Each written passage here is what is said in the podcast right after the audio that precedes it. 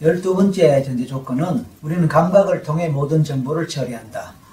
가 되겠습니다. 감각과 관련한 정보 처리 이 부분에 대해서 얘기하면은 NLP 세 글자 중에 특히 N자와 관련해서 뉴로죠. 뉴로는 신경이라고 했습니다. 생물학적 인간에서 우리가 생각해 볼 때에 인간은 신경 조직 또는 신경 계통으로 설명될 수 있다라고 얘기했습니다.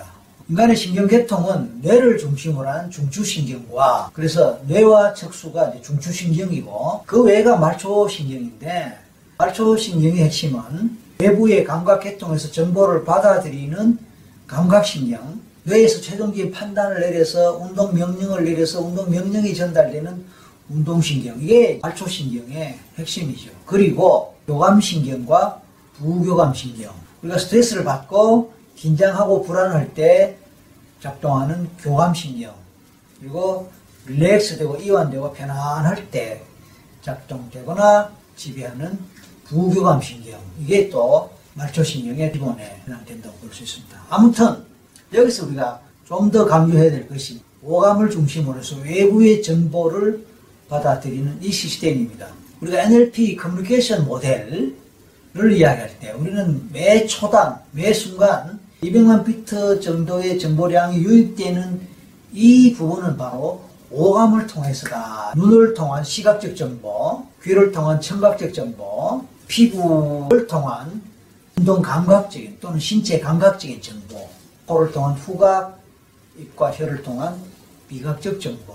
이것이 결국은 우리가 외부 세상을 경험하는 감각기관이 되고 감각 정보가 됩니다. 그러니까 눈, 귀, 피부, 코, 입 이런 것들은 우리 감각기관의 가장 말단에 해당되는 일종의 터미널이죠. 다섯 가지 감각기관 중에 어느 하나라도 고장이 나거나 기능이 망가진다면 우리는 세상 정보를 제대로 받아들이는 어려움이 있고 부분적으로 장애를 죠 물론 인간의 오감 기관이 완벽한 건 아니에요. 왜냐하면 세상의 모든 물질을 우리 눈이 다 보는 게 아니죠. 모든 빛을 우리 눈이 다 인식하는 거 아니죠. 흔히 가시광선이라고 인간의 육안으로 볼 수 있는 광선이라는 것이 지극히 제한되어 있다는 겁니다. 0.0몇 뭐 퍼센트인가 1%도 안 될 정도로 지극히 제한되어 있고 우리가 못 보는 빛, 못 보는 시각적 정보가 99. 몇 프로나 있다는 겁니다. 대표적으로 적외선, 무지개 색깔 빨주노초 파남 보라고 있고 여기서 빨강색 이 바깥에 적외선, 빨주노초 파남 보 보라색 이 바깥쪽 자외선 우리가 전혀 보지 못하고 인식하지 못하지 않습니까? 그렇지만 있단 말씀이에요. 밤에 야간 투시경으로는 인지가 되거든요. 또 어느 정도 거리 너머에 있는 멀린 곳은 우리가 망원경을 통해서 보면 또 보이거든요. 또 어느 정도 이하로 작은 미세한 물질이나 물체 못 보잖아요. 그렇죠. 현미경으로 보면 보이잖아요. 그 다음에 어떤 물체로 가려워져 있는 물체 그 뒤에 있는 어떤 시각적 정보 우리가 모르잖아요. 그런데 엑스레이를 찍으면은 몸 안에 있는 장기, 뼈 이런 것들을 다볼 수 있지 않습니까? 그래서 맨 눈으로 볼 수 있는 시각적 정보라는 것은 대단히 제한되어 있을 수밖에 없지만 귀도 마찬가지죠. 우리가 세상의 모든 소리 다 못 듣습니다.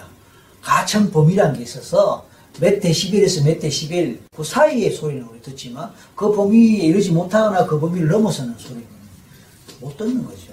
마찬가지로 다른 감각기관에서도 우리가 인식할 수 있는 정보의 양은 굉장히 한정되어 있습니다만 어쨌든 눈, 귀, 피부, 코, 입, 혀 이런 것들은 이 세상에 우리가 살아감에 있어서 반드시 어느 정도 필수적으로 접속하고 정보를 얻을 수 있는 최소한의 통로가 된다. 그래서 이것을 통해서 우리는 정보를 받아들이고 처리하게 됩니다. 우리가 물건을 만질 때 또는 그것이 신체에 접촉될 때 우리는 느낌을 느끼잖아요. 접촉감도 느끼고 무게도 느끼고 또 온도 정도 부드러운지 딱딱한지 이런 것을 느낄 수 있는 것은 우리 신체 표면에서 인지하는 감각도 있지만 무게감을 느낄 수 있는 뭐 근육의 힘 같은 것도 있고요. 이 모두가 우리를 둘러싸고 있는 주변 환경을 인식할 수 있는 하나의 통로가 되고 수단이 되는 거죠. 그런데 우리 피부가 그런 것을 인지하는데 우리가 감당할 수 없을 정도의 온도, 무게, 촉감 이런 것 같은 우리는 거부할 수 있잖아요. 물건 들고 자는데 너무 무거워서 못 든다면 놓아버리잖아요. 또 물건을 이렇게 만지는데 너무 뜨거워서 못 만진다면 뜨거운 감자 또 놓아버리죠. 우리는 외부의 정보를 받아도 드리지만 내가 감당할 수 있느냐 없느냐에 따라서 계속 유지할 수도 있지만 놓아버리고 버려버리고 그런 식으로 정보를 처리도 하지요. 아름다운 소리, 듣기 좋은 소리는 계속 듣지만 내가 듣고 싶지 않은, 좋아하지 않은 음악, 아주 시끄러운 소리, 그럼 우리는 귀를 막거나 그 소리가 나는 곳에서 멀어지거나 피하거나 도망가거나 그렇게 한단 말씀이죠. 냄새 마찬가지죠. 내가 좋아하는 음식, 좋아하는 냄새는 맡으면서 기분 좋아지고 그렇지 않을 때는 코를 막거나 또 도망을 가고 다 마찬가지입니다. 그래서 결론적으로 우리는 감각을 통해 정보를 받아들이고 처리한다. 이게 NLP다. 이 부분을 특히 중점적으로 중요하게 다루는 것이 NLP다. 그런 얘기입니다. 그리고 이제 NLP 커뮤니케이션 모델에서 설명했듯이 200만 비트 정도의 양으로 유입되는 정보량을 우리는 다 그대로 받아들이면 뭐 감당이 안 된다고 했습니다. 그래서 대부분은 생략하고 삭제하고 그나마 채택된 그조차도 왜곡 일반화라는 필터링 과정을 통해서 최종적으로 134비트에 해당되는 정도만 우리가 채택해서 나의 것으로 만들고 다음에 컨텐츠를 구성하는 것이 되는데 Internal Representation IR이 돼서 그 IR이 우리의 상태를 만들고 또 그것에 따라서 우리의 신체적 생리적 반응이 일어나고 행동이 일어난다라는 게 NLP 커뮤니케이션 모델의 핵심적인 논리인데 여기서도 마찬가지로 오감을 중심으로 해서 IR이 만들어진다는 거예요. 그래서 엄마라고 이야기했을 때 엄마를 생각했을 때 어떤 이미지가 어떤 모습으로 떠오르거나 어떤 느낌으로 떠오르거나 할 때 그게 바로 IR인데 그게 우리가 엄마에 대한 우리 마음의 컨텐츠가 되고 핵심이 되는 거예요. 그랬을 때 엄마의 물모습이 엄마의 목소리가 엄마의 따스함이 엄마에 대한 그리움이 울컥하는 느낌으로 엄마가 불쌍하다는 느낌이 있다면 눈물이 걸성인다거나 아니면 엄마가 밉다 엄마가 원망스럽다 하면 가슴이 답답함으로 오감적 감각적으로 경험되거나 느껴지거나 아니면 떠오르거나 이게 우리 마음을 구성하는 컨텐츠가 되고 이 마음 구성의 컨텐츠의 핵심은 바로 오감적 정보다라는 걸 반드시 기억하고 또 이해하셔야 되는 겁니다. 앞에서도 또 예를 들었죠. 뭐 사과했을 때도 마찬가지예요. 태어나서 사과를 한 번도 본 적도 없고 먹어본 적도 없고 사과가 뭔지 모른다면은 사과라는 얘기를 아무리 해도 아무런 이미지가 떠오르지 않고 아무런 느낌도 없고 아무런 마음이 생기지가 않아요. 그런데 웬만하면 사과하면 이미지가 떠오르는 거예요. 아야리 떠오르는 거예요. 마음이 떠오르는 거예요. 아, 좋다, 나쁘다, 싫다, 좋다. 아니면 알레르기 있는 경우에 막 또 반응이 일어나고. 어쨌든, 우리가 감각적으로 정보를 처리하고 또 그 감각적 요소에 기반해서 우리 마음이라는 것이 만들어지고 마음이라는 것이 형성되고 유지가 되고 또 그것이 떠오르고 경험된다라는 얘기는 매번 반복해도 지날 수 없는 거예요. 이날이 변화 작업은 끝내면서 본다면 거의 모두가 바로 이런 감각적 요소들을 어떻게 이해하고 처리하고 변화시키고 바꾸고 응용하고 활용하느냐라는 것이라고 볼 수 있습니다. 이에 대해서는 한 단계 한 단계로 계속해서 설명하고 이것을 어떻게 활용할 것인지에 대해서 방법들을 배워나가겠지만 어쨌든 여기서 제일 중요한 핵심은 오감의 감각적 정보를 어떻게 그 다룰 수 있고 조작할 수 있고 정보 처리할 수 있는가 이게 핵심이라는 거죠. 앞서 우리는 강아지 공포증에 대해서도 다루었습니다.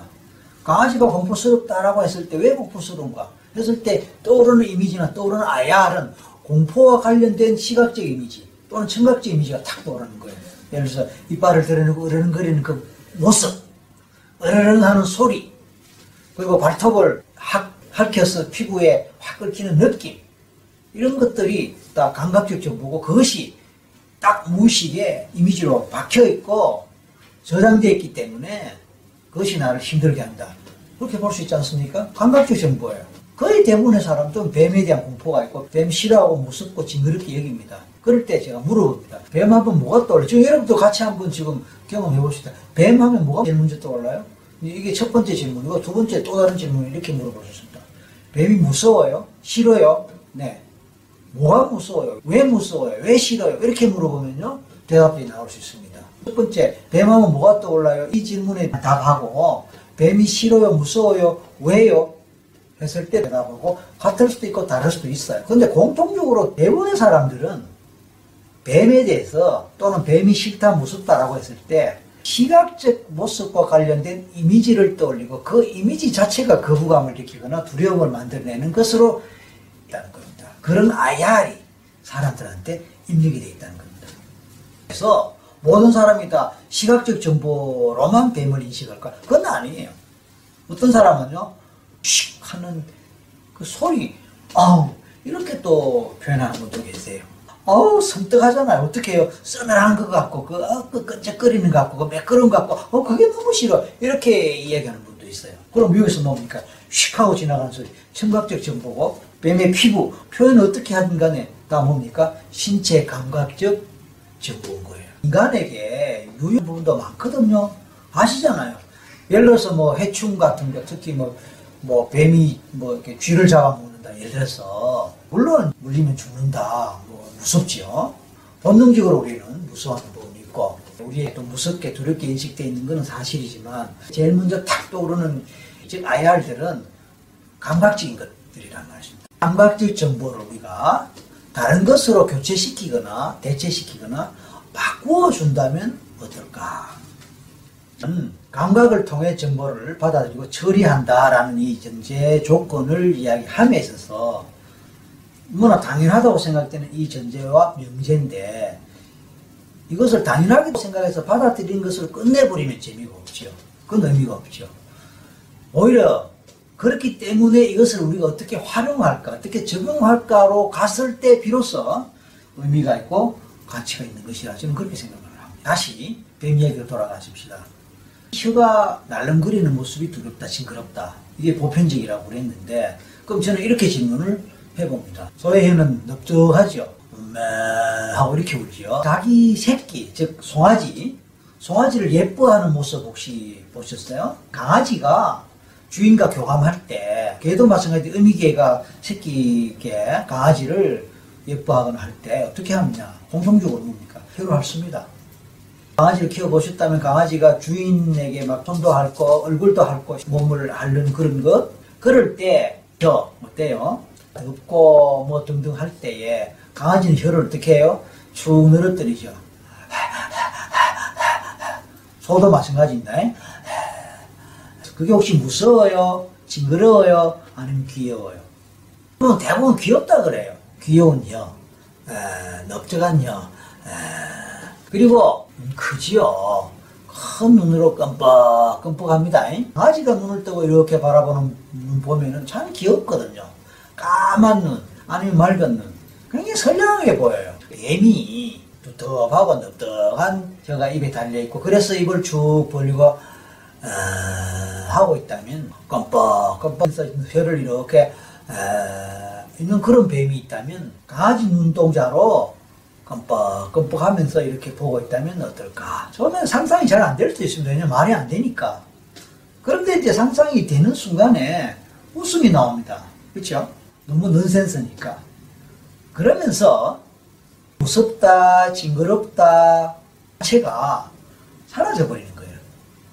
일종의 코미디가 돼버리고 더 이상 원래 이미지, IR, 원래의 개념, 원래의 마음이 망가지고 부서지고 허물어지면서 그냥 무서워지고 돼버린 그런 느낌이 와버립니다. 그래도 뱀이 무서워요? 그래도 뱀이 징그러워요? 라고 물었을 때 상당한 사람들이 아 글쎄요. 귀엽다. 귀엽네요. 재밌네요. 말도 안 되지만 어쨌든. 이제 뱀 하니까 원래 날름거리는 혀 원래 징그러운 눈 대신에 어?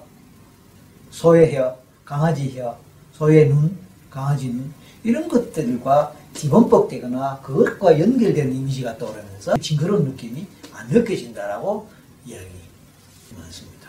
좀 더 집중해서 이런 작업을 한다면 뱀에 대한 공포나 두려움이 한순간에 사라질 수 있게 되는 거예요. 핵심은 뭐냐면은 감각적 정보를 변화시키는 거예요.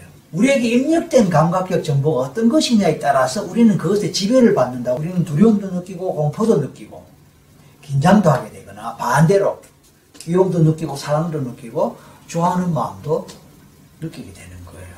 그래 어떤 대상이 두렵고 공포스러운 대상이고 그것 때문에 불편함을 느끼고 그것을 고치고 싶고 치료하고 싶다면 우리는 간단하겠지만 이렇게 감각적 정보를 바꿔줌으로써 변화 효과를 볼 수 있다는 점이 재밌지 않습니까? 셀피에서는 이처럼 감각적 정보를 바꿔줌으로써 치료하고 변화하고 힐링하는 그런 방법들은 굉장히 많습니다. 앞으로 그런 거 계속해서 배울 거예요. 우리 상상력은 한계가 없단 말이에요. 그렇다면 뭔들 상상 못 합니까? 뱀 피부가 털들로 수북하게 나 있는 그 뱀의 턱에 털이 수염처럼 나 있고 뱀 머리 부위에 뼈가 수북하게 길게 나 있다면 아니면 짧게 깎여진 머리 아니면 뭐 나이 많은 뱀이라면 희게 신 이런 식으로 말도 안 되지만 상상을 해볼 수 있다면 그래도 뱀이 무섭고 징그럽게 느껴질까요? 아니면 웃기게 느끼고 그냥 코미디스러울까요? 그런 얘기입니다. 쭉 모습이 징그럽다라고 했다면 짤막하다면 길이도 짧고 이러면 웃길까? 그 대상에 대한 IR 자체가 붕괴가 되고 무너지고 부서지면서 전혀 다른 마음으로 연합 받아들이시기 때문에 불안, 두려움 이런 것들이 한순간에 더 이상 그것이 나한테 영향을 줄 수 없는 정도가 공포나 긴장되는 그런 것, 또 싫어하는 그런 것들이 달라지고 바뀌어지고 방법의 핵심이 뭐였습니까? 감각 정보를 바꾸는 거였습니다. 사람에 따라 상황에 따라 시각 정보를 바꾸고 청각 정보를 바꾸고 맛을 바꾸고 이렇게 해버리면은 느낌으로 올수 있다는 겁니다.